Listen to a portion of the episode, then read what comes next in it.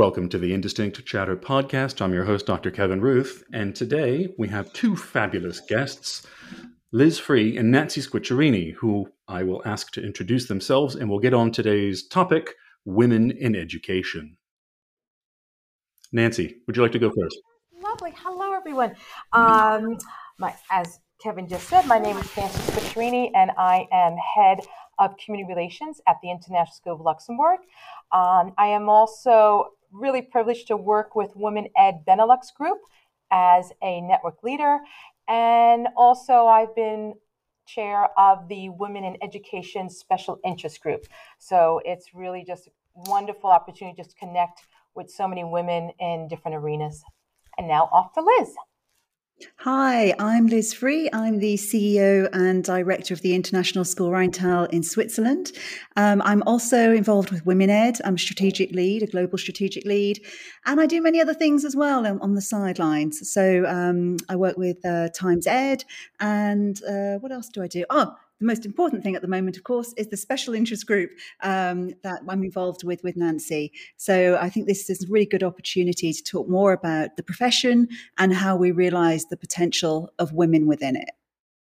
Fabulous. So, Liz, if we could stay with that for a moment, uh, could you help us understand the, the genesis behind the special interest group, Women in Education, and sort of the rationale for being? Yeah, well, it's a bit strange, really, when you think about it, considering women make up about 78% of the global profession in education. It does beg the question why would we need a special interest group? Well, sadly, in international education, we know um, all too well that there is still a massive uh, gender gap. And we also know um, that, and we'll come more onto some of that data later, maybe. Uh, but we also know that in international education, we're really uh, struggling to recruit the numbers of teachers that are required uh, to service the demand globally. And so, the purpose of women in education, focusing on that area, is that we need to harness the potential of the profession and make sure that we really realize the potential of women specifically, who we know drop out in higher numbers than men proportionally.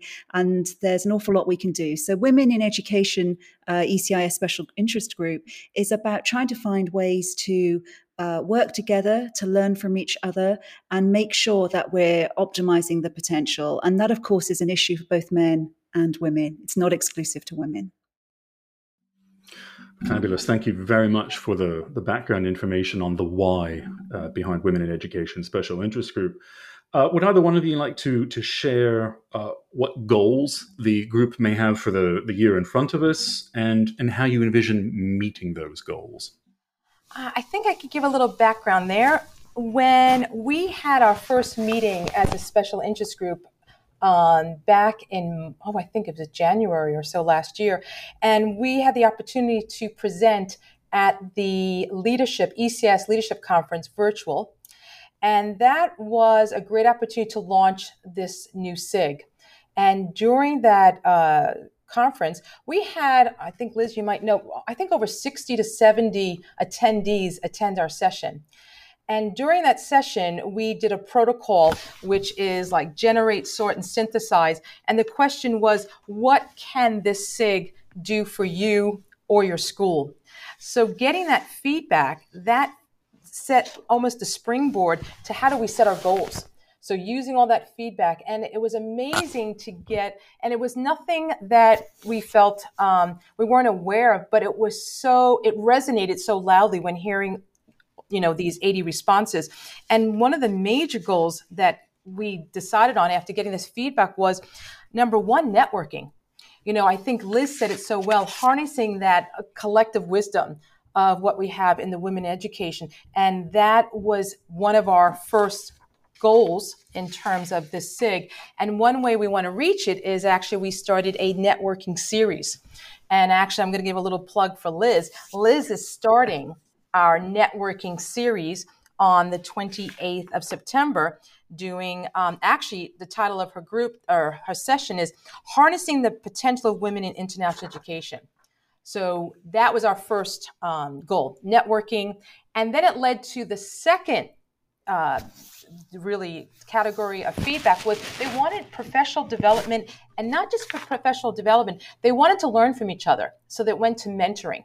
How do we inspire one another? How do we get get advice on moving forward in our journey within our careers? So really professional development. And then the third goal is again going back to mentoring and harnessing but also looking how each one of us are powerful allies for each other and that we want to become champions for each other and also how do we become champions within our schools and even another professional aspects that uh, we work at. So that feedback from the conference really provided the framework for our our goals for this year. And we're off to a great start with liz on the 20th of september. So that's my second plug for liz. So You're sign smooth, up Nancy. Smooth. that was Well that done. was that was a nice segue. You see that segue? It was smooth I know I did that. Yes, very So, smooth. Liz, would you be, would you be willing to give us a little a little taster about what you're what you're thinking about?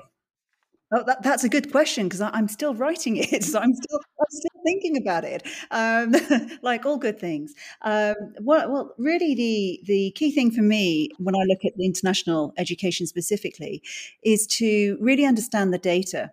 Uh, and there's there's all kinds of things that you can read about what women need and what they don't need. But I want to start with looking at what we already know um, is happening, what we know works for women. It was interesting, Nancy was mentioning that initial session where we sort of um, gathered feedback, and it really resonated. It's, it's, the, it's the small things often. And when, I work with um, groups of women or I speak to women about, you know, how did you end up doing what you're doing? Invariably, what they say to me is somebody identified something in them. So they didn't necessarily always see it themselves, but there was that advocacy that uh, Nancy was just talking about. And that we need to be really explicit about that when uh, looking at the potential of women and men as well, but specifically women, where we know they're less likely to apply for certain jobs unless they meet a high percentage of the um, job advert criteria compared to their male colleagues. So I'm going to be looking at, like I said, some of the data. We're going to be exploring um, what we know works, and then really thinking about what can we practically do at a granular level as well as institutional levels and global level to really uh, start to have the, the the small pieces of change that cumulatively will hopefully uh, enable more women to stay in the profession, more women to join international education, and ideally, you know, leadership is up at my heart. Really, is that we end up with more women leaders in international education. A question from this side is how can how can men be helpful in this? Well, I think it's a really uh, important point that that this the only real change that can be affected is if everybody engages in the conversation. And this needs to start right at board levels around what an idea of a school leader is and really starting to unpick that. And a lot of the membership organizations are really beginning to tune into um, diversity and inclusion and thinking about how that is represented at board level um, to, so that influences the appointments that we make and therefore we know about boards in uh, schools they are predominantly male, they're predominantly white.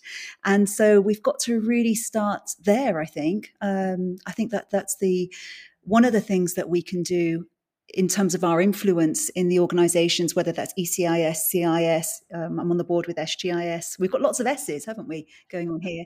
Uh, we like that in education. um, and but really start to influence there. So we need we need advocacy because if we know that the decision making is made predominantly um, by particular groups in our communities, then if those groups don't engage in the conversation, then nothing well, some things will change, but it's not going to change at the speed that we need it to. And even looking at, you know, great question, Kevin. You know, looking at the role, I, I, one of my first mentors was Chris Bowman, just an amazing educator.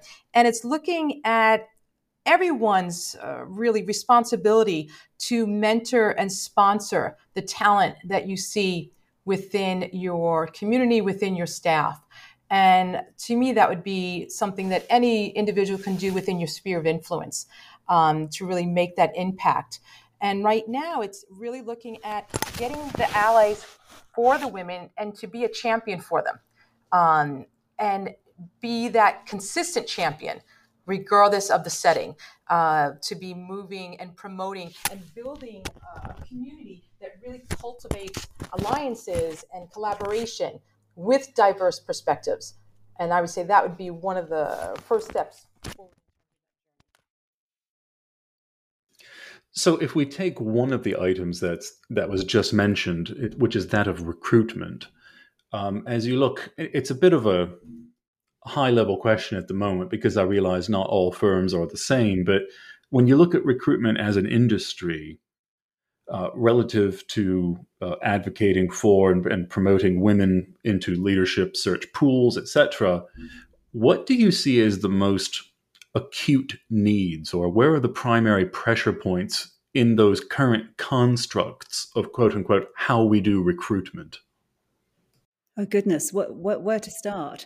Uh, there, are, there are many parts to this. I mean, from the language that is used in job adverts, and I think it's um, one of the universities via the Guardian. You can put in your text, and it will pick out gendered language. I mean, I have an issue with the idea of gendered language, but anyway, apparently there is such a thing, um, and that's a really helpful way to see if there there are biases in the way that you're promoting your school.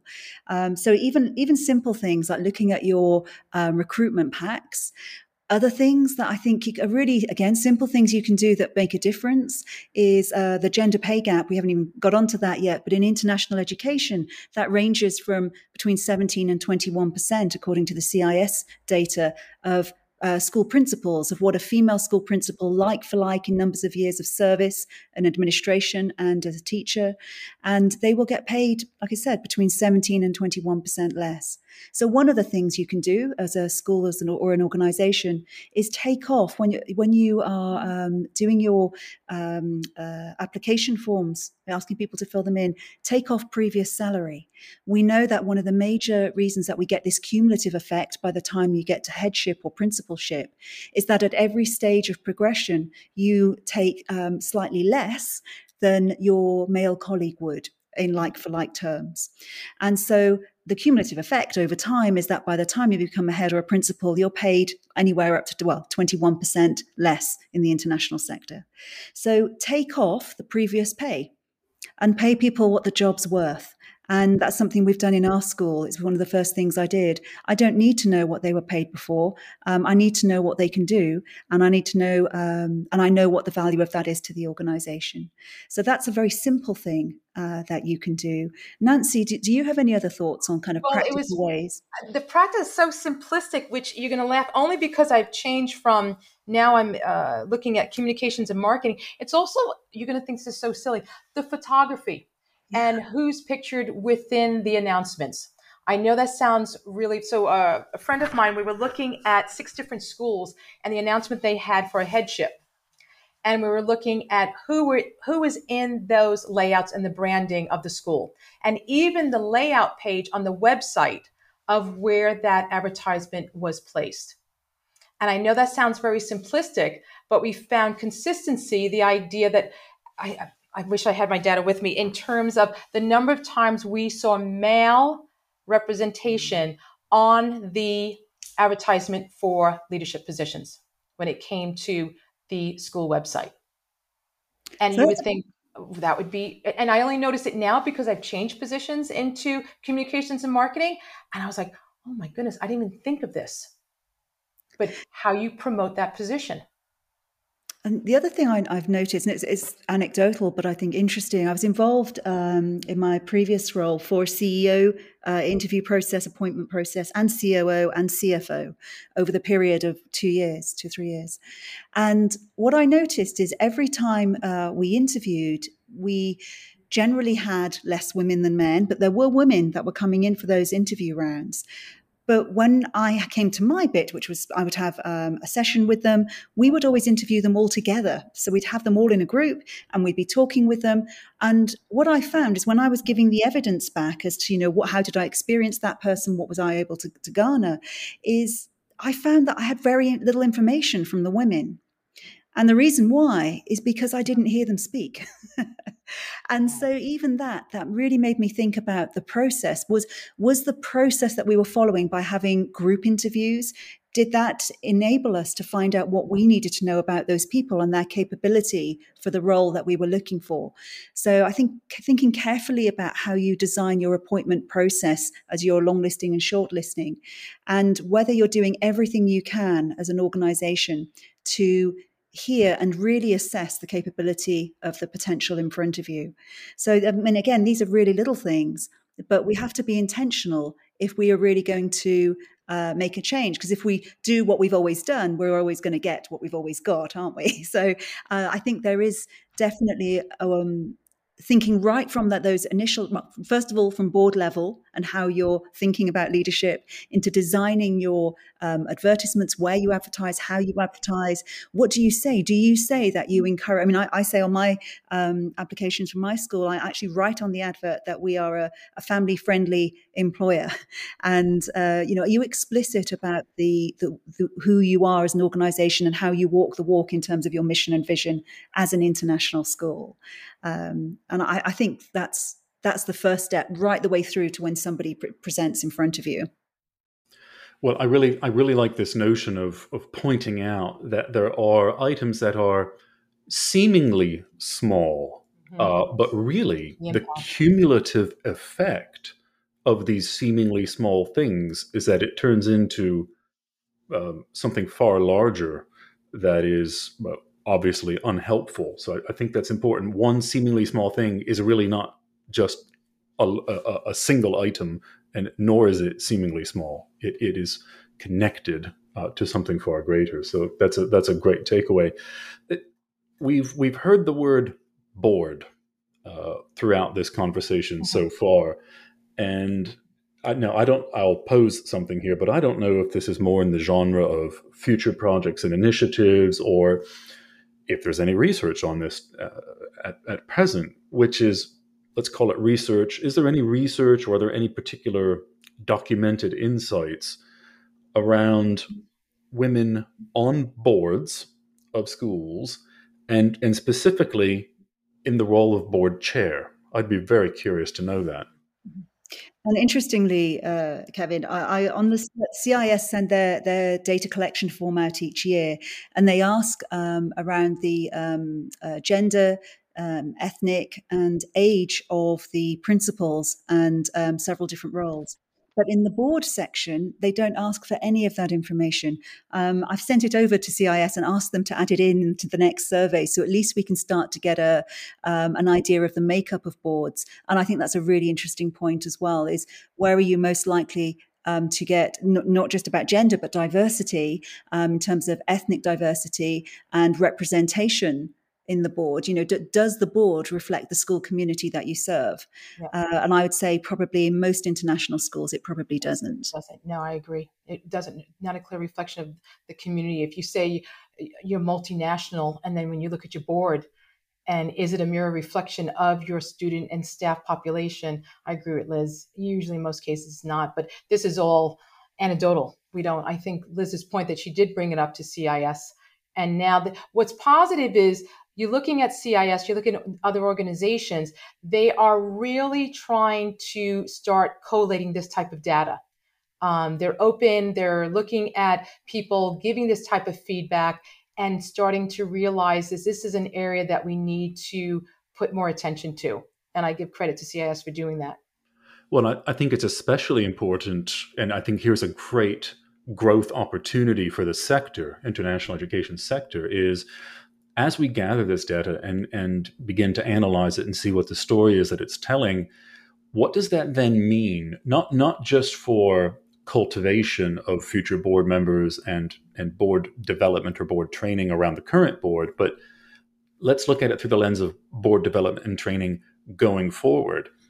All of the consultants in the space who are doing board development work how might they begin to draw on this and incorporate this into what is classically called board training? And I'll have one more little quip here, and then I'd love to hear what you have to say about that. And that is, I think part of the issue, which is unhelpful at the moment, is that these board trainings are not designed at all around what we know to be effective adult learning. Mm-hmm. It's a it's a one and done shopping experience. You know, they bring in a consultant for the day. Quite frankly, it's not even usually the consultant doesn't usually get the whole day. It's not eight hours. It could be, oh, we have to truncate this to 90 minutes because we have to do something else. Or you can have the morning. But one and done, and then there's no more work on this for the rest of the year. I, I just think that's highly ineffective by choice, by design. So one has to begin. Liz, you might have said this before, but the notion of design. You were talking about designing job adverts. I think the same is true here. There's a lot of good design work to be done. I'll be quiet. I'll let you share ideas. no, you look at what we're talking about in sustainability with professional learning when we look at our staff. That we no longer, as you mentioned, don't want the drop in, drop out. I love the work of looking at Knowles with adult learning. How are we sustaining that type of dialogue with the board? Now, lots of times they, you know, they're volunteers, they don't have the capacity, mm-hmm. their, you know, their time is very limited. But in order to make an impact on their role, which is directly, directly influencing the strategic ambitions of a school, that type of shift for me personally, and I see it in schools that I, I've worked with, it is monumental you have a retreat. And I love the idea of people saying retreat. I'm like, why is it a retreat? Are we moving backwards? Can't we have another word than retreat? Like we should be moving forward. We need another word when people say we're having a board retreat. Maybe it means, oh, you're hiding behind the trees. We need a word that says, okay, we're moving forward in terms of who and what they are and the impact they have in the school. But how do you get rhythm to their own learning? And right now, I see that as one of the greatest weaknesses with boards in terms of their training. And we've gone so far with staffs. You know, you look at in terms of how um, we're trying to elevate the expertise of staff within schools. We're trying to ensure that it is something that has that type of consistency. And we've moved away from drop in, drop out with our staff. Now we need to shift it to board education as well. Yeah, that, that works really well. Um, Liz, I think we might have gotten you stuck on mute accidentally. Are you able to unmute yourself by clicking on the microphone icon? Did I mute, mute myself? That's extraordinary.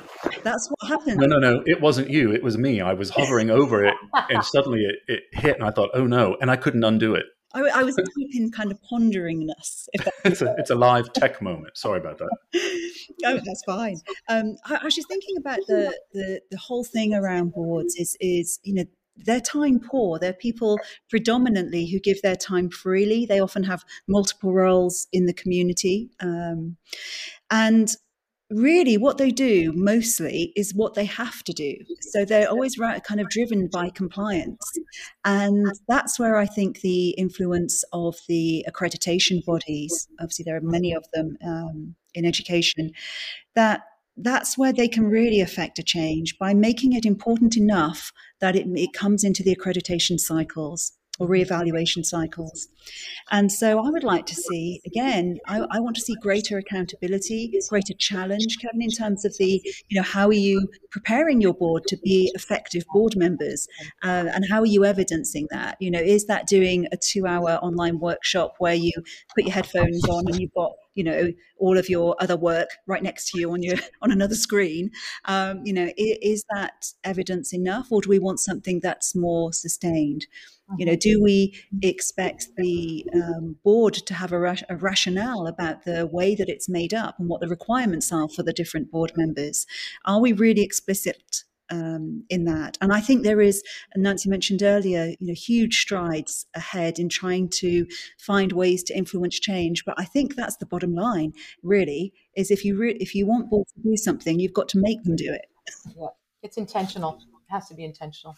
Yeah. Yeah. Great intention. I'm hearing great intentionality. I'm hearing design. I'm hearing action orientation uh, for a lot of these items, which um, makes me want to shift to the next point, which sort of draws together some of what we've been talking about. And that is to date, what do you see as the future projects or initiatives that are sort of begging for, for attention? I mean, it certainly sounds as if governance may be one. What, what else is on your radar?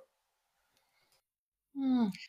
Well, I, think one of the big areas, and Nancy's been really involved in this and can talk uh, more to this uh, in a moment, is the mentorship and connection. So again, we're, we're looking at what can we do at a kind of uh, um, significant level in terms of boards, but what can we do at an individual level? And I think peer mentoring and supporting the structures for that uh, is really crucial. And that can make a difference right now, today. Um, Nancy, you've been involved in some of the work with ECIS yes. on their mentorship um, platform. And how, how have you find that? Because it's kind of been going for a little while now. How long? Yeah, it was launched in the April conference. Mm-hmm. And now you, it, it's, what I love is now people are now seeing the benefits of it. And what the next step is to elevate these success stories of just the connections that have been made. Um, right now, the mentorship platform is available, for example, for any person who has participated in the Middle Leader Certificate course. And again, it's another opportunity to make those connections. Uh, in terms of that mentorship and just getting those connections. And I, I really, uh, you know, I give kudos to ECIS for having that mentorship program, which is now it's a, it's it's a free platform for every school who is a member of ECIS. And also, they offered it. I Liz, am I right to Women Ed as well? Anybody in Women Ed can also join the platform. Yes, I, I, I think it's com- completely open as I, yes, I understood yes. it, um, and it, for the purpose of trying to connect you. So if you're um, if you are looking to mentor other people and you're willing to give some time, that's brilliant. You can sign up. Equally, if you're looking for a mentor, and I've had loads of mentors in my own career. When I think about the people that have really supported me, you know, people who know more than I know about something. And I actively seek those people out because yeah. I learn so much from them. And I, I, would encourage the whole community to do that. This not it's not gender specific and really find people around you. And I think even more so during this COVID time. You know, we were mm-hmm. just talking earlier about you know we haven't seen each other for such a long well actually seen each other like proper human in front of you mm-hmm. um, you know and so I think we've become a little bit disconnected um, from what we would ordinarily have in the types of roles that we're in. So, finding ways to engineer that is important. And it can be through um, the mentorship program with ECIS. It can be as simple as looking around for people around you who are doing interesting things.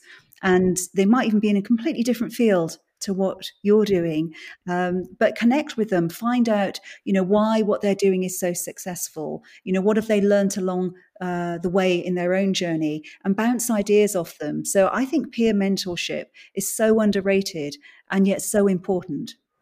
And you know that relationship is encouraging women to just go for it. You know, I, I, think Liz, you spoke about this. I can't remember if it was ECIS or when you were in Luxembourg, about women tend to have more self doubt when it comes to even looking at a job profile, while men tend to do the opposite. They yeah. have the I, did you remember? Yeah. I think it was in Luxembourg. it's from McKinsey. It's McKinsey research. Uh, yes, uh, and it's often yes. quoted. But interestingly, I've, I've, delved a bit deeper with that, and there's a lot of this imposter syndrome um, uh, yes. uh, area that we talk about. Interestingly, um, I, w- I was talking with somebody else that's doing research in this field, and men um, uh, I don't know if suffer is the right word, but have imposter syndrome at the same rate, or it was thought to be the same rate as uh, women, but they talk about it significantly less. I think ah. that's interesting. Yeah, it is interesting. But I remember you brought that up. And I would say that's another area that mentorship can help and support women in developing that confidence and stop that self doubt um, in terms of having someone to be that mirror and just to reflect with or whatever role that mentorship is going to take on. But right now and that's also one of our initiatives for this year is to support that mentorship in terms of our networking series um, in terms of just getting i know for example um, kim Cofino, she's doing another uh, session for our networking series and it's about women in stem you know, and getting them together and talking about whatever challenges and successes they're having. And that is how we want to continue with this special interest group in terms of getting these cohorts of women together, elevating their expertise, and also providing an opportunity to connect and perhaps even find a mentor within that collaboration. The um, th- this is reminding me of the, the next question we're going to tackle, which I'll, I'll plant that seed now, but I want to come back to another opportunity. Uh, so, in a moment, we're going to be talking about measures of success. So, what, is what does success look like for the the special interest group Women in Education, but we've we've mentioned the following a couple of times, and I thought it would be sort of the right audience to to share that with. And we'd keep talking about women ed, women ed, hashtag women ed. Could we, for audience members who do not know what that is, um, would you mind helping to explain what women ed is, please? Liz, you got to take this one. This is yours. It's a it's a beautiful thing. I was going to say this has changed how I can't tell you. All I can say is, ever since I joined Women Ed, and I know this sounds almost dramatic, my life has changed in terms of connections and people. I never thought just going to a meeting at St. George's School and I met Vivian. It has I, I, I I'm speechless right now, and I'm not speechless often. So I'm going to have Liz take over in terms of the Women Ed, um, just the organization. It's very powerful. Oh, thank you, Nancy. That's made me all emotional in a September. it's September, isn't it? Anyway, w- Women Ed. So, Women Ed was founded, gosh, uh, uh, maybe seven years ago now. And it originally was founded in the UK when um, some data had come out that showed the gender pay gap in the UK in domestic schools, in state schools. And a group of women on Twitter were talking about the data, and they, they kind of said they had this moment of, you know, we need to do something here. We can sit, sit, around kind of bemoaning the data, or we can actually mm, eh, try and do something about it. So they all met up, and it was six of them originally that met, um, and they formed a group, Women Ed, uh, predominantly on Twitter. And then they said, "Well, why don't why don't we create an event?" They didn't, you know, know whether anyone would turn up. They did it at a school, and it's grown from there to being a huge global movement. Uh, we now have uh, over forty thousand people in the network. Um, we have over thirty-one country networks. Um, so that includes, you know, the states, um, Australia, Canada, Middle East, and North Africa. Uh, Thai, uh, not not Thailand. Yes, Yes, we just Taiwan. got Taiwan yeah. just um, launched yesterday. Taiwan, I think it was. I was tweeting about that I yesterday. Yep. Yeah, and it's just uh, really the, the the the driver behind Women Ed is about is about trying to get more women into into education leadership. It's about redressing the gender pay gap. It's about um, trying to redress the gap in women in the profession to those that go into leadership. It's also looking at diversity and representation to make sure that leadership in education um, does those things, that it represents the communities that it serves.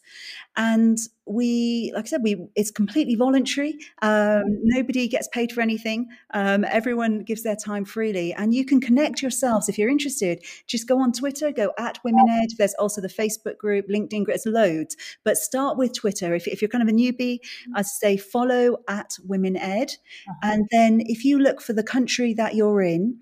Um, so it would be uh, at Women Ed, and then it might be Belgium and Luxembourg. Just Yay! for you, Nancy. you're the exception. You're the only country that has joined forces one other country because you didn't want to be by yourselves. So it's yeah. Women Ed Belux Luxembourg, which is awesome. Um, but everyone else, you've got Germany, UK, obviously, um, Spain, uh, uh, Switzerland, where I am, um, all over the world. And if you're in an area that doesn't have, or a country that doesn't have a network yet, um, send me a message. If you're up for starting one, I can help mm-hmm. you do that. We're um, really about this is part of the mission to try and connect people. It's, it's such a simple idea, um, and yet it's had you know global significance Absolutely. as well as in particular countries. It's influence, influencing national policy. It's um, uh, supporting ministries of education and governments, doing all kinds of amazing things. So um, connect with us. Absolutely. And you know what's great? Women in education and women ed, they're both advocating for that sustainable um, systematic change. And we work in you know in harmony together. You know like our um, twitter account is always supporting the upcoming women ed second global unconference. Mm-hmm. and it's just an amazing network. So all of us are working for the same objective. Um, the women ed definitely like i mentioned uh, i met liz originally at the conference in Lisbon when we were on the panel when Kevin you were kind enough to invite us to that women um, and leadership panel. And then Liz was in Luxembourg speaking for one of our first women uh, Benelux. And I can't tell you the support you get. I mean, I can't explain it. You could do any event, and suddenly you feel like you have a a group behind you just pushing you forward. And that's the same momentum we're hoping that we get with Women in Education, this special interest group. We all have the same objective. It's that support, it's that advocacy. Um, it's quite, it, it's, I can't explain it. It's monumental. Like I know I'm sounding like, oh my God, she's off the trail. But um, it really was the best thing. I mean, I met Vivian and I was like, oh my God, I feel like I've known you forever you know, it's it's an amazing, amazing um, network um, that exists. And what we're really privileged is both women ed and women in education. We're working in harmony. We're supporting, looking at women in mentorship, networking. We're doing it together. So it's been a real it's been a real privilege actually the two just getting together. Fantastic, really meaningful camaraderie. Um, Definitely, that's so so potent in and of itself. Uh, well, as promised, I do want to come back to this notion of measures of success. So um, you've done an excellent job touching on these um, sort of goals for the current year and so forth. So how do you? What are you thinking of in terms of measures of success, and how will you how will you firmly know how how you're doing against the what you'd like to achieve? What are the goalposts? What are the milestones? Hmm, good question. Yeah you know, I look at it in terms of quantitative and qualitative. Um, you know, nothing means more than when you do an event and someone writes to you saying that um, I was able to connect with someone and I'm meeting with them and they become a mentor. So that to me is a success story itself, and that to me means more. Um, in terms of the data, we just started our Twitter account, and we're starting to see that people are following, they're engaging. So I see that as a sign of success. Um, so for now, it's still pretty raw, but I, I, those are the two I would say areas when looking at the messages that you hear about a connection, and then obviously seeing how much more we can get our uh, Twitter account, our social media, reaching more and more women to see that we are providing these networking opportunities, like I said, with Kim and Liz coming up and those other events that we hope to plan in the upcoming months. And, and Nancy, I think I'd um, uh, add to that. So we're looking at reach and connection because that's what people asked for when we uh, exactly. back to that original kind of ask. But if we're going to talk kind of about starting with the end in mind, you know, back to good old Covey, uh, for me, it would be, it's really as simple as we have enough teachers for our schools. You know and that that means that we're realizing the potential of men and women uh, that we have equitable uh, leadership representation. And so i think in the SIG group is once it's established its network to start off with which is that reach and connection it's yes. then about so now what? And that would be formulated with the community itself.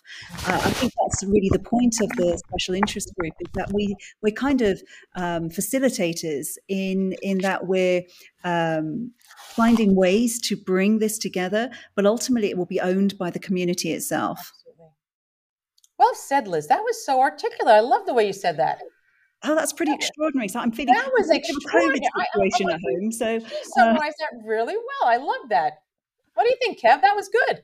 Well, you know, this is an audio only podcast, but had we, had we had had we had video, we would be capturing the the nonverbal communication from each of us, and you would have seen me sitting here chuckling quietly to myself.